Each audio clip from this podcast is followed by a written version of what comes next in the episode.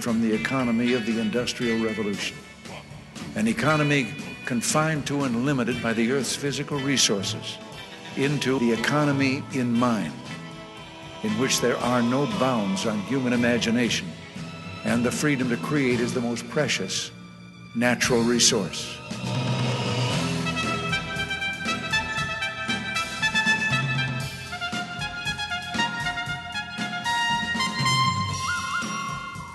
Welcome to the Soul of Enterprise, Business in the Knowledge Economy, sponsored by Sage, transforming the way people think and work so their organizations can thrive. I'm Ed Kless, without my friend and co-host Ron Baker, and I'll explain that in just a second. But on today's show, folks, I will be interviewing Mr. Jody Grunden. And before I bring Jody on, yes, I just want to make a quick announcement. Ron Baker, unfortunately, has a back injury and texted me earlier today and will be unable to do the show. So we have a first of sorts, and that is me doing the show, well, semi-solo, since I do have a guest. This is not unprecedented, however. Ron, I think back show 103, as I recall, did a show without me. So this is but my first time without him. So I'm happy to be able to do this to you, and I'm glad we do have this guest. And I'll read a quick introduction, and we'll get to the heart of things. Jody Grunden is the managing member of Summit CPA Group. He focuses his attentions on primarily the virtual CFO services. Jody meets with business owners on a weekly basis to assist them with cash flow management, forecasting, budgeting, debt restructuring, cost accounting, and cutting-edge tax planning. Jody takes great pride in helping business owners strive in all economic conditions, and he strongly believes that a well-run company will excel in both good economy and a bad economy, and we'll get a chance to talk to him about that. Welcome to the Soul of Enterprise, Jody Grunden. Thank you, Ed. Well, we're having you on because you have a fairly unique pricing model, and that is a weekly subscription. But before we get to that, let's talk a little bit about your background. How did you get to Summit CPA? Yeah, great question. Back in 2002, we actually started the company back then. And my background prior to that was with a couple large regional firms, Crowe and BKD. Both great companies, both great firms. It just wasn't a right cut for me. It was just too many hours. I didn't really want to work the hours. And so I thought, well, if I don't want to work the hours, I probably should find something a little different. And so I went into the manufacturing arena and became a basically managed cash flow for a $250 million manufacturing company. That was a lot of fun for about, I'd say about three years. And then after that, it was really, really boring. I was doing the same thing. It was like a Groundhog Day, doing the same thing over and over again type of thing. And so I went out on my own, decided that I was going to do things a little differently from the very beginning. I didn't want to bill hourly, although I really did on the first couple years, and didn't want to wear a suit. Back then, 2002, it was pretty much a requisite for everyone to wear suits, and I didn't want to do that. And I didn't really want to have my employees working a bazillion hours like a traditional firm. So I was trying to figure out how to do all of that and accomplish all those goals in one. And that's kind of where we started back in 2002. Hired my first employee, who is now my partner, Adam Hale. And we've kind of changed the way that people view accounting. And for how long did you do timesheets? You said you did start with them when you first started the firm? Yeah, in 2002 when we started, we did timesheets for the first 2 years, and we actually still do timesheets. Just we just don't bill by the hour, so we track time just to kind of see exactly how profitable we are in the different areas and how profitable the team is, and you know where we're falling short and where we're doing really well at. And so, but it was one of those deals that it was. Every time we did timesheets, I'd send an invoice. I never knew if the client was going to be happy or mad. it was one of the, yeah, it was like, you know, you think, wow, this you know, we're doing a great job here. Then that's all we're talking about is the timesheet instead of actually talking about something productive during the meeting. So we got away completely from timesheets in regard to hourly billing. And so, other than that, why did you want to change your business model? What was it that spurred your hey, we need to change this?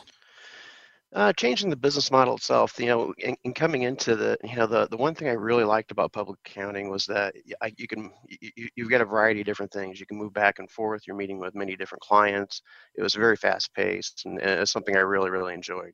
The problem with it was that, you know, it was one of those deals that you just worked so many hours, just the way that the business season was structured. You know, you had, you know, a 40-hour work week from, you know, January, or basically from May through the end of the year, and then you worked a bazillion hours in January through February, or January through April, and it was just not something that I really wanted to do. I started a young family at that time, and coached hockey, and with hockey, you can't have a busy season with hockey because it's during that exact same time. So it was one of those deals. I had to figure out what was most important to me, and to me it was the family. And so when I started, I had to figure out a way, hey, how can I do something I really enjoy doing, and how can I do it to basically fit, you know, the lifestyle that I want to fit going forward. And that's the purpose, and that's what we did back in 2004. We started exactly that way. So talk to me a little bit about the time of transition. You said you had been in business in the new firm, and was it Summit CPA at that time? Just still call that? Yep. And so talk about that transition. So you'd been billing by the hour for about 2 years, and then you said, okay, enough is enough. We gotta get over this. What changed? How did you change? Did you bring it to your current customers? Did you bring new customers in slowly? How did that happen? Yeah. So how it happened was that we had a couple years worth of experience under our belts. You know, basically brand new company, brand new owners of CPA firm, you know, per se. And we took what we knew what our experience was, and we started right away with the tax returns. And so we said, you know what, we know that for the last 2 years we've billed hourly, and this is the dollar amount that this person's paid. So let's just go ahead and fix that and make that what they're going to pay next year. And so we started that with just the tax return, and that went over very, very well. Clients loved it. It was one of those things like they knew what to expect. And so it was like, well, this is kind of cool. And so now how can we do that with the clients that we were meeting at that time, we were meeting with on a monthly basis? You know, how do we do it there? And we thought, well, let's kind of figure it out. And so we did the wrong thing, and we tried to guess how many hours it's going to take, and we set the fee, and we were grossly wrong. It was like, now we're locked into a fee that we could not be profitable with, and it about put us out of business. It was about 3 or 4 years of trying to figure out how to create a fee structure that really, really worked. And once we did, it was lights out. Everything was very, very good going forward. But it really did struggle at first because we were trying to figure out exactly how to do everything within an hourly rate, and we could just never predict it properly. And what was that secret sauce? Was the magic that helped you turn the corner? Yeah, I'd say the magic was once we went to a weekly model. So we started meeting with clients on a monthly basis. The clients loved it. When we meet with clients, and what we call virtual CFO services is more high end forecasting, KPI management, all that kind of stuff. So we pipeline management, you know, the whole works. And so it's not referred to as the back office stuff. We do some of the back office stuff, paying bills and all that kind of stuff. That's about 30% of what we do. But the majority of our clients, if not most of them, we're meeting with on a regular basis. So we had to figure out how can we provide this level of service, and then how can we provide it so that we truly could be profitable, you know, and profitable in a good way. We just didn't want to be a break-even profit. We wanted to do it something really, really well and something special with it. And so when we were meeting with clients, we figured out, hey, here's what it's taking on the normal, you know, here's what we're normally spending doing cash flow management, let's say. And so we're saying, hey, well, on the average, we're spending this, and so we kind of figured that out. And then we looked and say, okay, how much are we spending on preparing the forecast every month? And so we kind of got an idea what that was. And so we did that with all the different levels of services that we had, just to get an idea what we were typically spending, because now we've had, you know, a few years under our belt, you know, doing exactly that. And so once we figured that out, we looked at it, and then we said, okay, so now what's important to the client? So we looked at it, and it's like, well, paying bills, that sort of thing. I guess that's important, but that's really not why clients came to us. It wasn't for that purpose. So we rated that on a low scale of importancy. And then we thought, well, why do clients come to us? Because they want the forecasting, the KPI management, all of that. So they're willing to pay more of a premium for that service. And so then we looked at that and said, okay, so this is how long it's typically taking us. Let's look at it and let's mark that up significantly, maybe a 3 or 4 times markup on that. And then we looked at the stuff that, you know, were basically the commoditized stuff like the bill paying, and we didn't mark it up as significant. You know, it wasn't a significant markup on that because, again, that was something we just provided only because maybe they needed it in order to, you know, in order to be able to afford us at the higher end level. So we did that, and once we actually did that and kind of went through the whole structure there, we thought we had it. You know, it was like, well, I think we've got this. You know, we're doing really well. Let's go ahead and put this out to the market. So we started doing exactly that. And then what we found was that we were closing too many sales, and our sales ratio was way too high. We were closing a 60, 70% sales, you know, sales at the dollars we were at. And we thought, well, that's not good because we can't keep up with that. So what we did is we increased our pricing to lower the demand for it until we brought the pricing down to where we were closing, and we still have been for the last 4 years at a 30% closing ratio, which was perfect. So we actually went out and tested our pricing structure and had to make many, many different adjustments until we got to the structure that we felt was very fair to us, very fair to the clients, and it worked out really well. And what would you say is the well, you said you mentioned you brought the pricing into this kind of equilibrium with, you know, hey, this is what we think is valuable, what they think is valuable. What conversations did you have with your current customers as you were trying to help them make the transition? I imagine that there must have been some pushback from them. They said, you know, hey, well, can't we just do it the old way? Yeah. So with the current customers, in regard to the pricing, they loved it. You know, that was like a no-brainer. They knew what the price was, not a big issue. With our current clients, we did not actually go back and increase their prices significantly based on our new pricing. We only actually went after the new clients and priced our new clients at that new pricing structure. And so we tried to bring the old clients up gradually to it. You know, that's a tough conversation to have because, again, you're providing, in our case, at the CFO level, you're providing unlimited service. You know, there is no scope, you know, at that, you know, everything goes. And so it was one of those things that we were providing a high level service to even the smaller clients, the clients that really helped us get things going at an early time. And, you know, honestly, we were okay with it. We were okay with not having a high profit margin on those clients just because we, you know, they helped us out when we needed the help, and we, felt we could pay it back in that way. So then, again, all new clients, though, we priced at the new pricing level. Got it. Well, I'm going to talk to you about now your move to weekly pricing after that, and also offering 3 choices, but we're against our first break. Want to remind our audience that they can get hold of Ron or me by sending an email to asktsoe@verisage.com. That's ask, ASKTSOE @verisage.com. There's also the show notes page, which is available on thesoulofenterprise.com, where you can see, as I said, show notes as well as previews to upcoming shows, our archive page with all 290 plus shows. But right now, a word from our sponsor.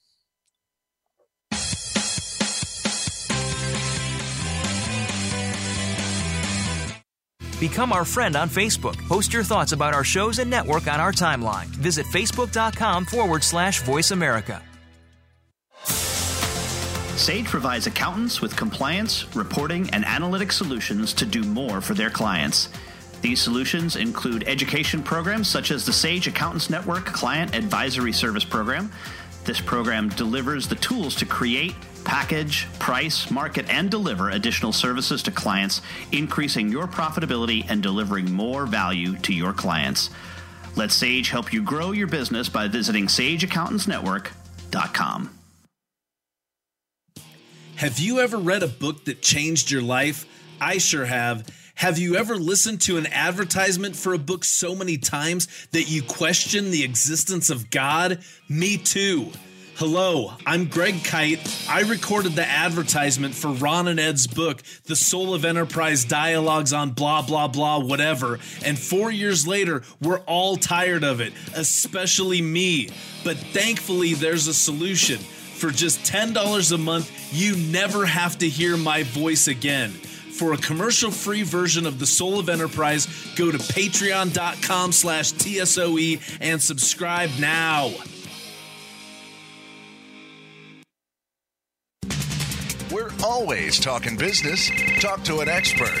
Call now toll free 866-472-5790. That's 866-472-5790.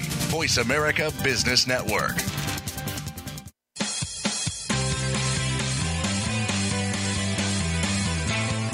You are tuned into The Soul of Enterprise with Ron Baker and Ed Kless. To find out more about our show, visit us on the web at thesoulofenterprise.com. You can also chat with us on Twitter using hashtag AskTSOE. Now, back to The Soul of Enterprise.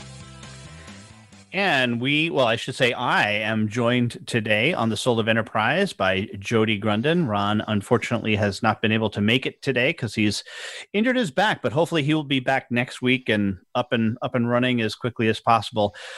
Jody, I wanted to turn your attention to something that I've noticed on your website. You talked about the fact that you offer flat fee pricing, but one of the things that I think is fairly unique to what you do is that you your pricing is done on a weekly basis, not monthly. It's done on a weekly basis, mm-hmm. And you also offer choices. But let's take the first one first. I think that's maybe a bit more interesting to me, anyway. Mm-hmm. Why weekly?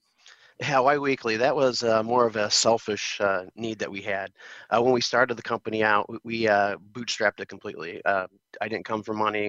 Didn't have a lot of cash in the bank to allow an accounts receivable. So it was one of those deals. The first 2 years almost put me out of business, not because not only my pricing was off, but my accounts receivable was getting pretty big, and I just didn't have the wherewithal, or I could basically maintain that. So I thought, well, what can we do to solve this issue? And the easiest issue was, why don't we get money before we actually do the work? And we thought, well, this could be kind of an interesting deal. And so we thought, well, right, most of our clients were monthly anyways. And we thought, you know what, most of the clients were actually loved our service so much because, you know, it was something that they just never had that, you know, that level that they wanted to meet more frequently. And so they wanted to meet on a weekly basis. And so we started shifting our meeting cadence to weekly, but in the same regard, we thought, well, let's go ahead and get our payments up front. And so we automatically zap their account every Monday. So we don't have an accounts receivable. So I think we'll be a $7 million accounting firm this year with zero accounts receivable, which is pretty cool.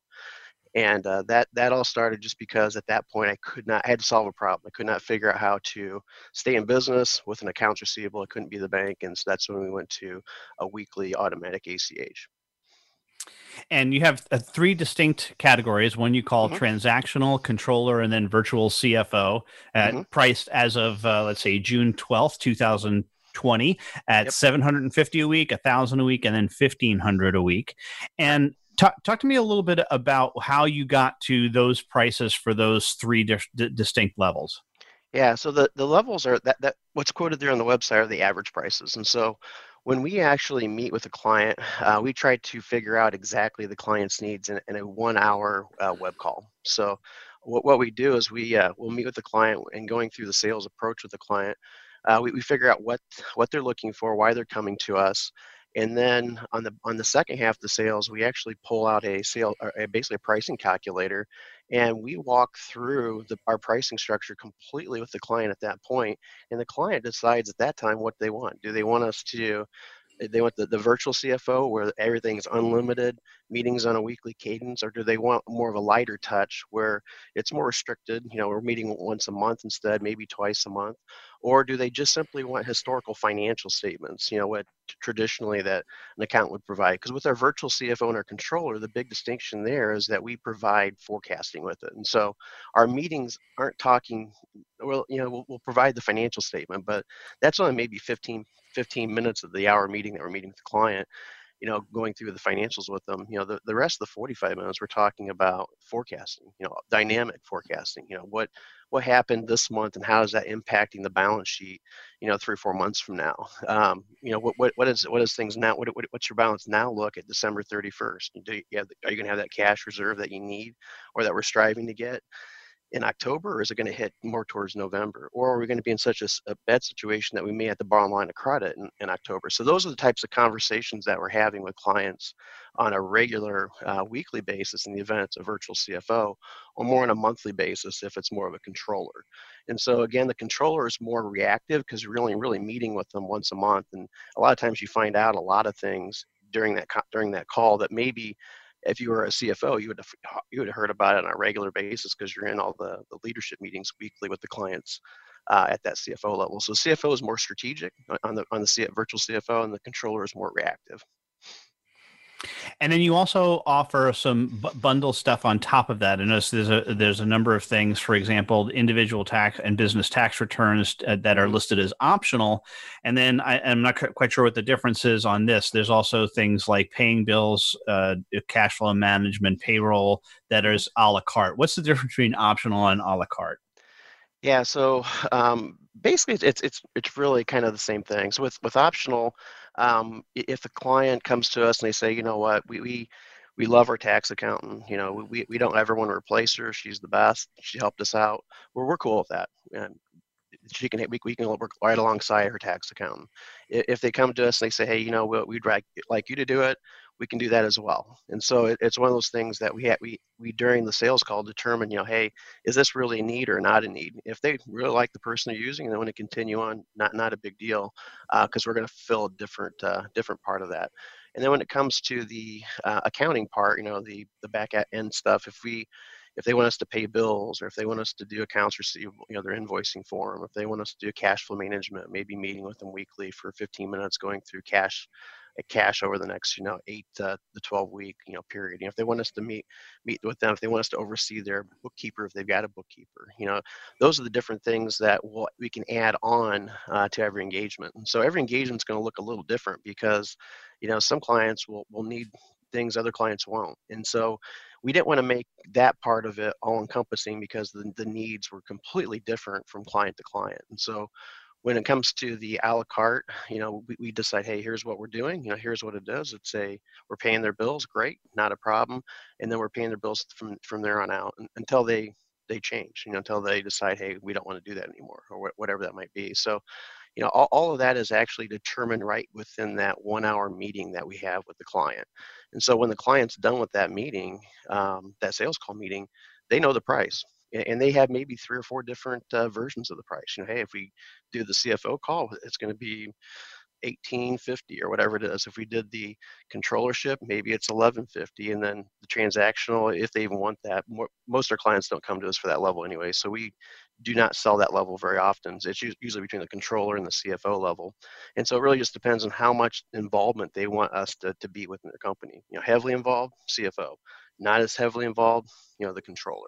And so that's the most subjective part of our pricing is, you know, trying to determine during that call which of the service is going to fit the client the best. Because what we don't want to do is we don't want to put them in the wrong level because, you know, if they truly want the CFO, but we're quoting them a controller package, they're not going to be happy. You know, they're going to be paying less, but they're not going to be happy. And so we want to make sure that the client is put into the right bucket and happy with that. Because everything, like I said, everything we do is priced weekly, and it's you know, it's basically that way until the client changes the scope or their sales increase. Because the other kind of variable I forgot to mention was that we scale based on clients' revenue, and we scale based on employee headcount. So client revenue is more geared towards the tax returns and the CFO, and the scaling for the employee headcount is more geared towards the accounting side with the payables and receivables.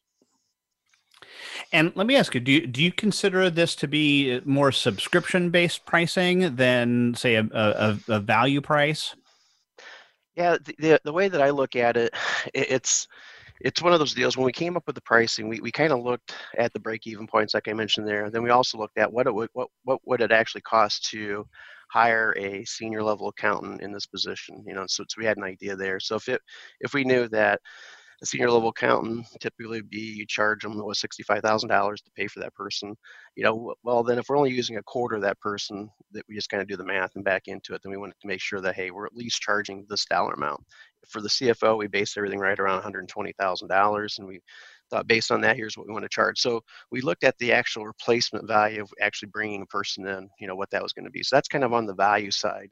With the subscription-based part of it, all of our engagements are perpetual, meaning that, you know, if the client decides they want to quit today, they quit today. There is no penalty for them to quit. You know, they can stop at any time they want without having any penalty. We just simply ask them to give us a 30-day off-ramping so that we can off-ramp to whomever internal person they want, or if they decide to go outside, which makes it really nice for the client because there's really no risk on the client side. So when they sign, our average engagement this year is about $70,000 a year. And if they sign that average engagement, they're not locked in for 70,000. They're just locked in for 1/52nd of it, you know, because everything's billed weekly, and which makes it really nice for them. And then it puts the onus back on us to make sure that we're doing A+ job, so we can make sure that we can retain those clients, because it comes to the retention rate as the key at that point. And I was going to ask about that as by way of follow-up. Do you have a lot of people who jump on and jump off after they get that? Maybe you're cleaning up with the mess that they have. Have you had that experience at all? You know, you would think that would happen. And that was one of our fears, or that was exactly one of our fears. We clean them up and then they leave us. But we don't find that at all. We lose typically, I would say over the last probably 5 years, we'll lose an average of 6 clients a year. And we'll pick up an average of 30 clients a year. The 6 that we lose, I'd say 3 of those we lose because we help them and their company. You know, maybe it's a final sale or merge into another company or whatever that would be. So that's a positive loss. And then the other 3, maybe they just weren't a good fit. You know, maybe it just wasn't a good match for us. And so we don't lose that many clients. Our retention rate's pretty high. We try to keep it above 90%. That's our goal. 94% is our major goal, but we want to make sure that it's kind of unrealistic, because some of our clients, you know, purposely are going to leave because, you know, we're getting them to that next level. And so it kind of makes it hard to hit that. But we've been averaging right at 90%. And the last thing I want to ask you before our next break is, you also mentioned that you teach what you call profit-focused accounting. So talk to me a little bit about that. Yeah. So when we talk about with the client, we want to make sure that the client is understanding exactly how to run their business, because a lot of times they're giving I don't know if it's false information or they just don't understand it. But our goal is to make sure that they have a huge net income bottom line. So we want to make sure that everything in their company is going the way that it needs to go. And unfortunately, when you talk to a client, you just can't say, "Hey, I need you to have a 15% bottom line." You know, why aren't you there? So you've got to be able to break it down for the client and really get into the non-financials, something that they can actually control. And so once they understand how to control their profit, then at that point, it's kind of weird how it works, but they become profitable. And what I mean by that is, like, let's say that maybe you've got a person or company that rebuilds trucks, and they have to have X amount of trucks out the door, you know, throughout the year. Well, they know how many trucks they're going to have, and they know how many trucks that they need to have. And so when we're talking numbers with that company, we're talking units of trucks. You know, because how many trucks do you get out this week? Okay, 4. Okay, how many think you got for the month? Okay, 12. Okay, that's about 3 trucks short of where we're going to be. So how's that going to impact our numbers here? Okay, so that means that maybe our net income, or maybe our net income is now only going to be 14% or 13% or whatever. And then the next month, okay, but our pipeline's strong, and we're talking about that, and we think we can get, you know, 15 trucks out the next month. Okay, that's going to balance it out even more. So we try to break it down at the level that the client can actually understand how to control it, whether it's hours, whether it's time for service-based companies, you know, or you know, like for the auto repair dealership, maybe it's cars coming in and out, you know. So we try to break it down to the easiest part for the client. Well, super. This is great, Jody, but we are against our next break. Just want to remind you, hey, do us a favor go out and subscribe to our podcast today on your favorite podcast player, whatever that may be. Many of our listeners use Apple Podcasts, Overcast, or Google, but what the great thing about subscribing is it ensures that you'll never miss an episode. And of course, if you're interested in hearing the show commercial-free, you can listen to us on our Patreon channel, which is patreon.com/TSOE. And you can subscribe to us there, where you get not only the shows without any commercials, but also our bonus episodes that we release once a week. But right now, we want to hear from our sponsors, and we'll talk to you after that.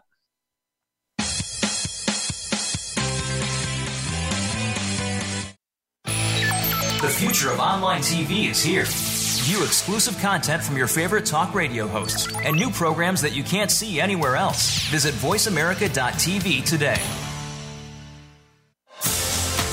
Sage provides accountants with compliance, reporting, and analytic solutions to do more for their clients. These solutions include education programs such as the Sage Accountants Network Client Advisory Service Program. This program delivers the tools to create, package, price, market, and deliver additional services to clients, increasing your profitability and delivering more value to your clients. Let Sage help you grow your business by visiting sageaccountantsnetwork.com. Have you ever listened to an online radio show that changed your life? I'm required to say that I have. Have you ever stopped listening to an online radio show because the commercials were mind-numbingly repetitive? Of course you haven't, because you're here right now. Look, you don't have to listen to me anymore. There's a commercial-free version of this show, and it only costs $10 a month. And for $15 a month, you get no commercials plus bonus content. Go to patreon.com/TSOE, subscribe now, and be free. You're worth it. From the boardroom to you, Voice America Business Network.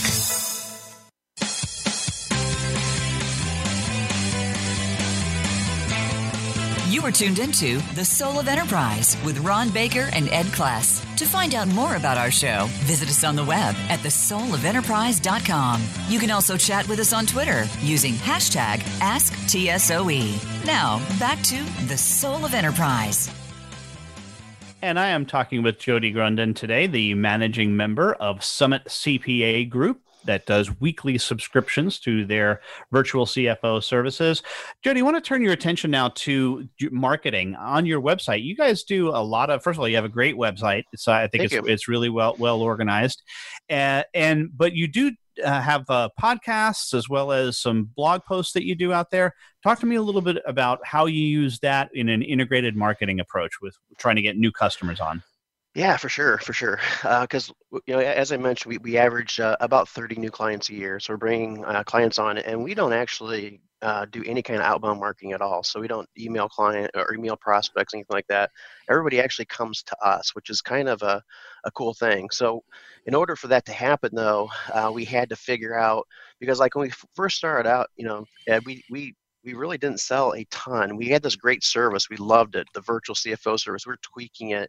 We thought it was really cool, but it was really one of those deals that it was hard to actually market it, because really nobody knew what it was. Nobody understood it, because at that time that the word virtual CFO wasn't really even around.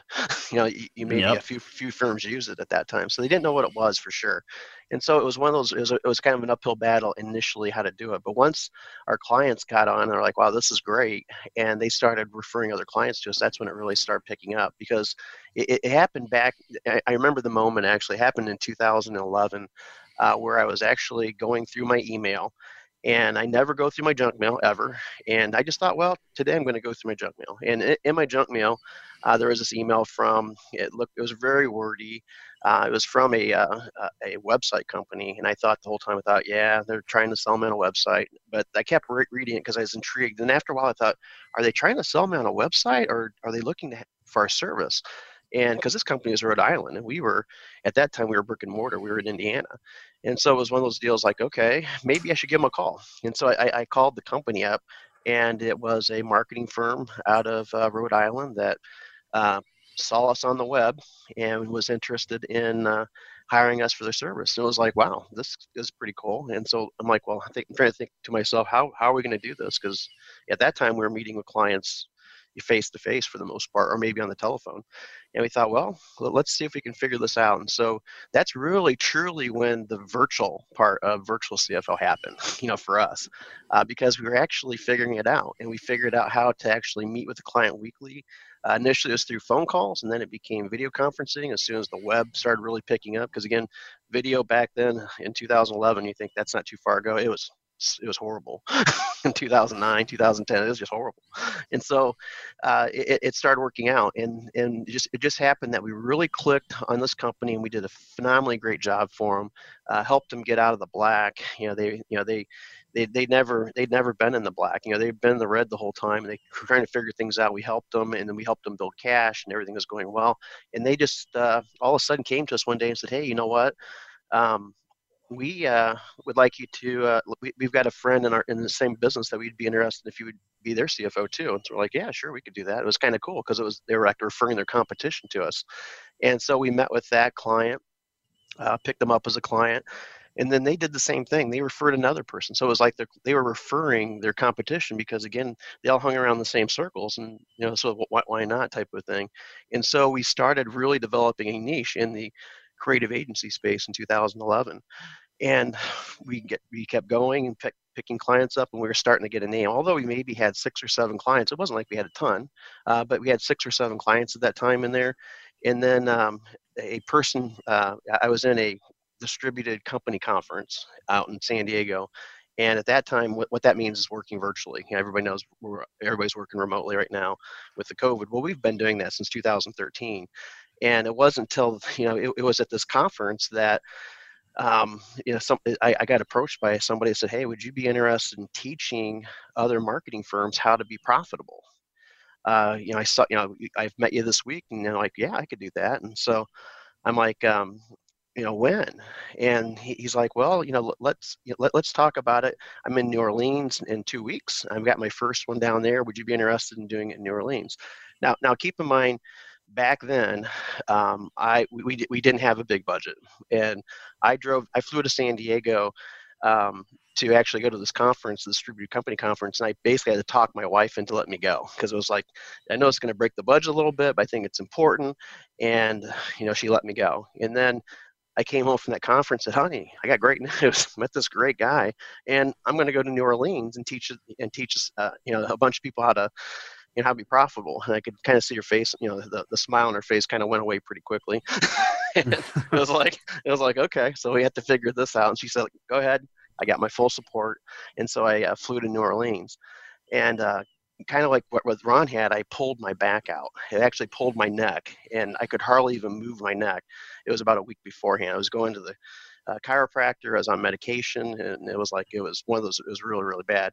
And I thought, this is great. I can hardly even move, and I'm going to New Orleans now to teach a bunch of owners of company, owners of not a CPA, but creative agency, how to be profitable. And so I'm on the airplane. I get down there, and the worst thing happens. My luggage doesn't show up. So here I am in gym shorts, t-shirt, shoes.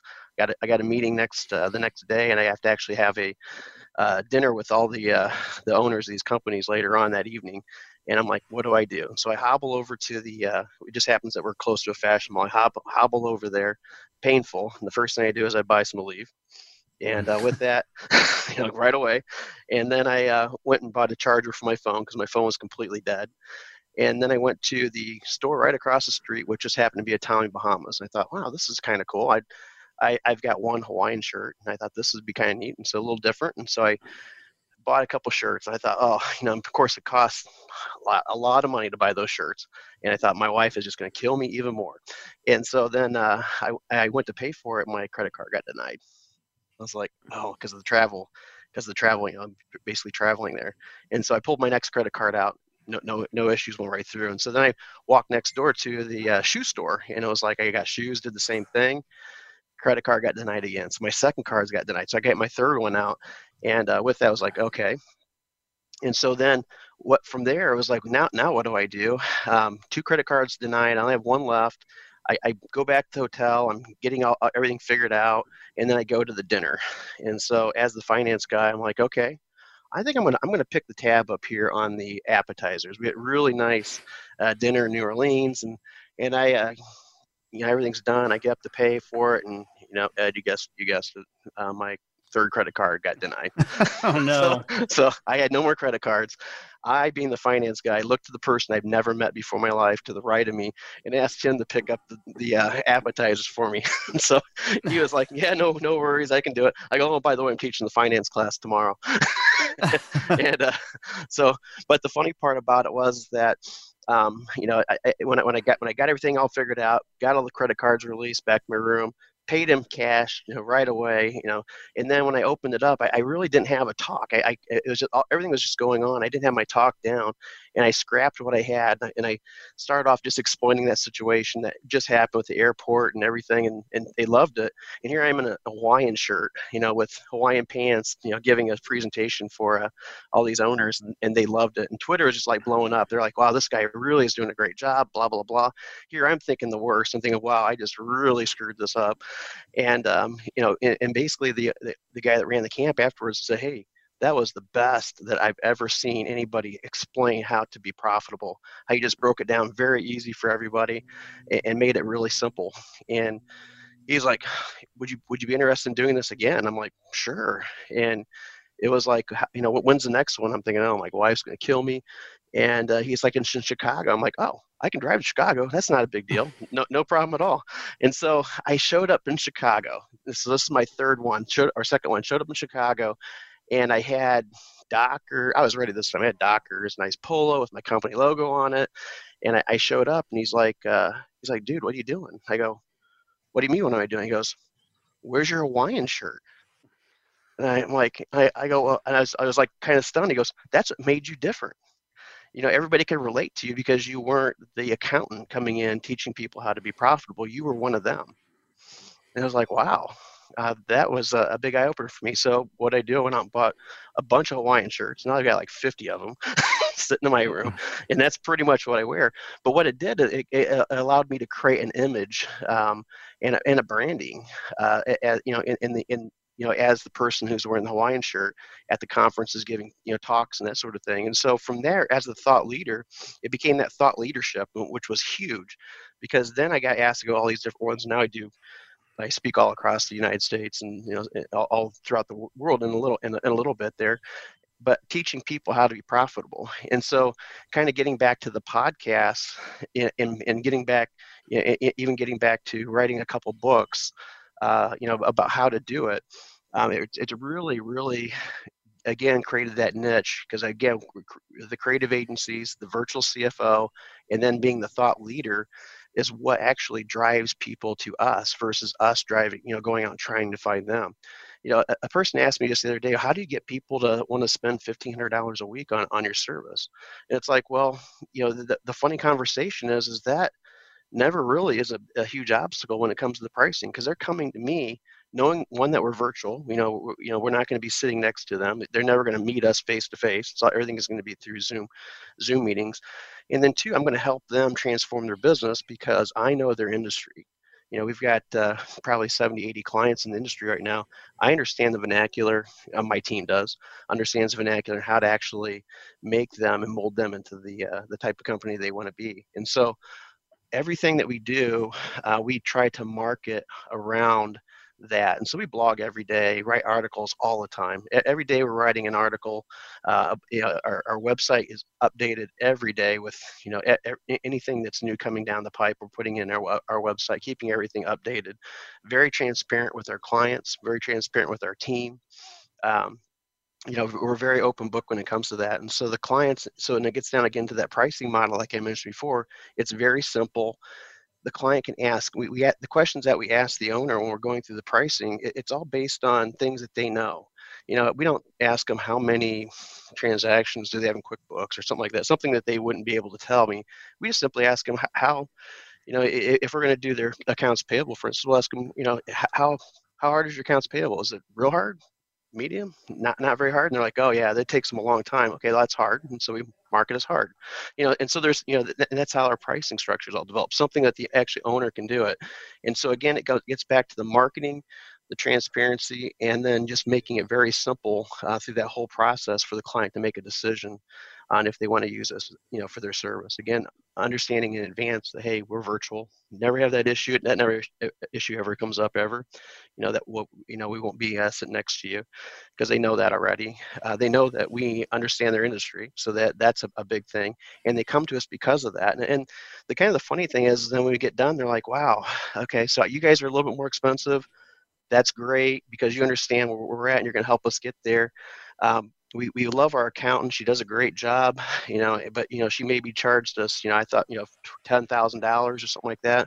And here you guys are going to walk away and we're going to charge them $70,000 and really help them, you know, get to that next level, because we're going to be really part of their team. And so they understand the huge difference from what they were getting in the past to what we're going to be delivering to them. And again, 70% of the people walk away and say, that's not for me. And we can accept that. 30% come to us and say, you know, hey, this is what we want to do, and we're ready to go. Yeah. Customer selection, very important. And the great story, John. Thanks for Jody. I'm sorry. Thank you for sharing that with me. But we are against our last break. Want to remind you that you can get a hold of Ron or me by sending an email to asktsoe@verisage.com. Go ahead and also go to ratethispodcast.com/TSOE to obviously rate this podcast. We do love it when you review the show, as well as just give us the star ratings out there. So why don't you take hit the pause button right now and do it. But right now, a word from our sponsor and my employer, Sage.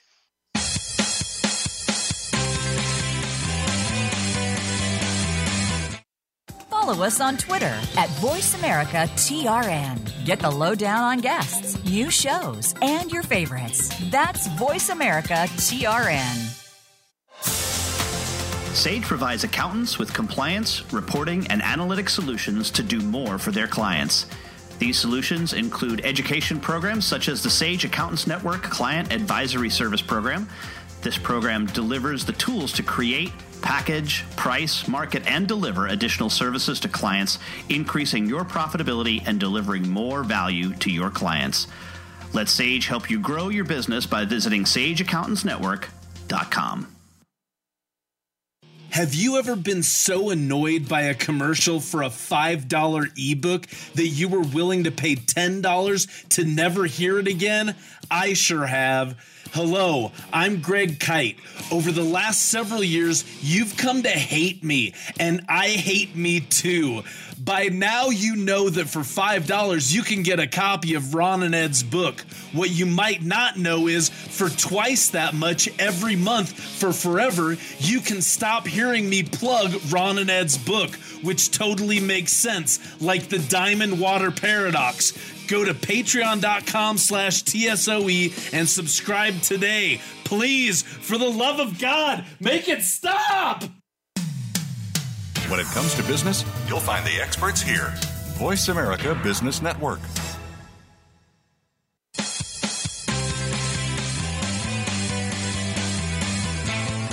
You are tuned into The Soul of Enterprise with Ron Baker and Ed Kless. To find out more about our show, visit us on the web at thesoulofenterprise.com. You can also chat with us on Twitter using #AskTSOE. Now, back to The Soul of Enterprise.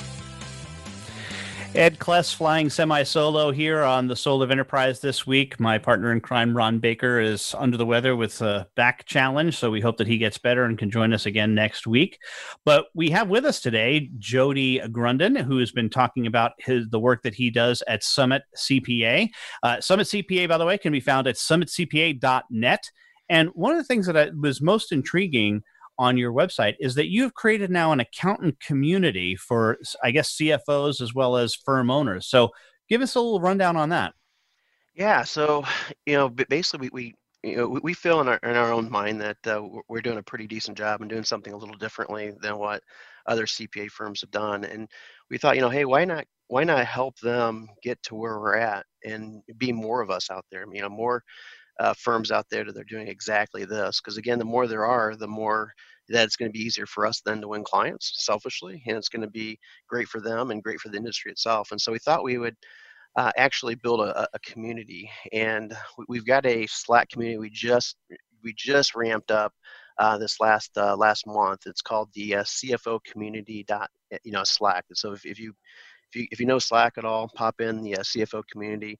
And what we're doing is we're going to give everyone on the call here a free one-year subscription if you're interested in joining and kind of being able to bounce things off like-minded individuals in the industry. And the code there is just SOL free, 1 year, and 1 year with the abbreviation 1YR. So SOL free 1YR will get you a free subscription there. And so the idea there again is to really kind of help everyone else try to figure out, maybe what tools that works out best for them, processes they're using, how do they do teams. And as I mentioned before, we're completely a distributed CPA firm, meaning that our team works 100% from home. We've been doing that since 2012, 2013.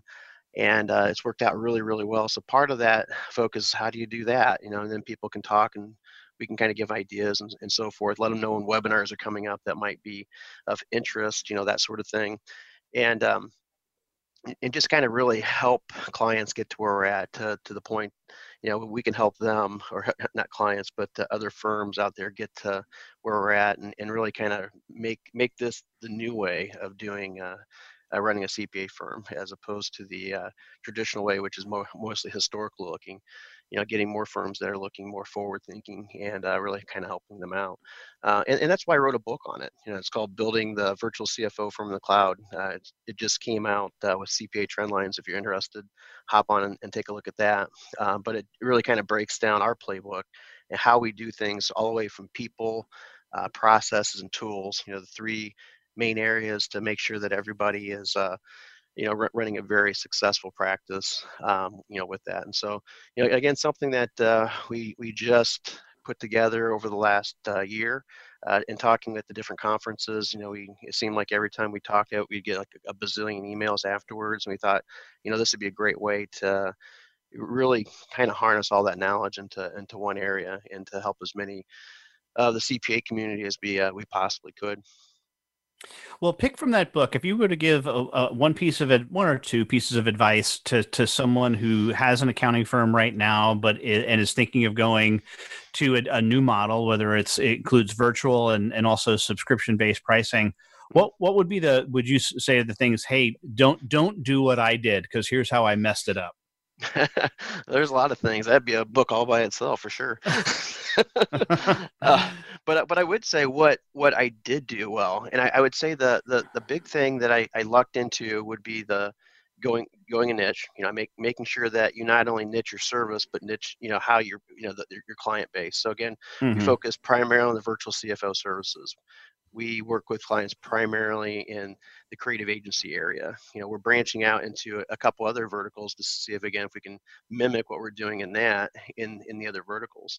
But then also subscription-based billing was the key for us by far. Once we did that, it took the conversation again away from ever talking about the bill with the client. We don't talk about the bill with clients at all, to actually, and at the same time eliminating our entire accounts receivable. So that was really huge. Clients love it. We got zero push. We never get pushback on how we bill ever, and we've been doing it that way for since 2004. And so it's just one of those things that the expectation is, hey, here's how we're doing it.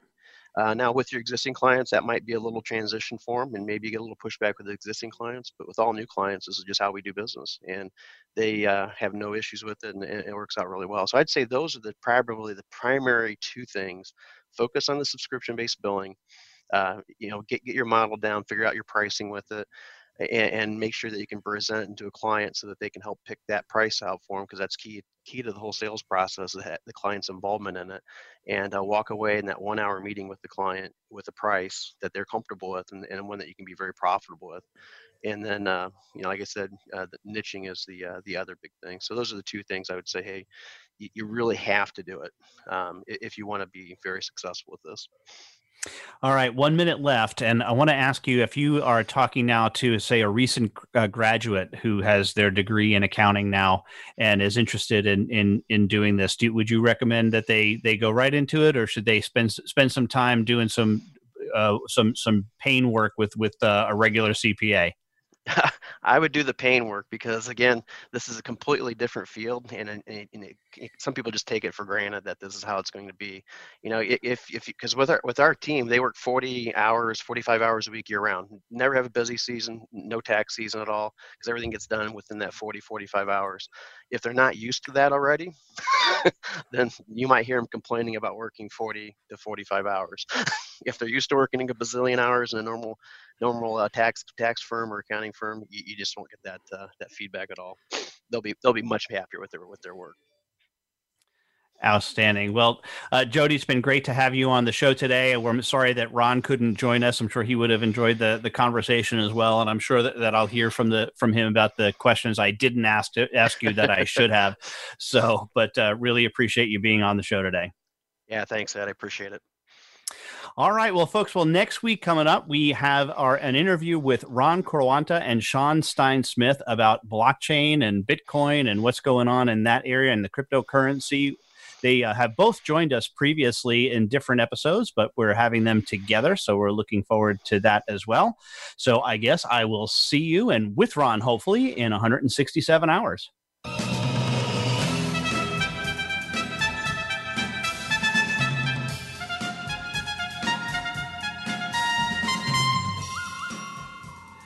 This has been the Soul of Enterprise, Business in the Knowledge Economy, sponsored by Sage, transforming the way people think and work so their organizations can thrive. Please join us next week on Friday at 4 p.m. Eastern. That's 1 p.m. Pacific. In the meantime, please visit us at www.thesoulofenterprise.com.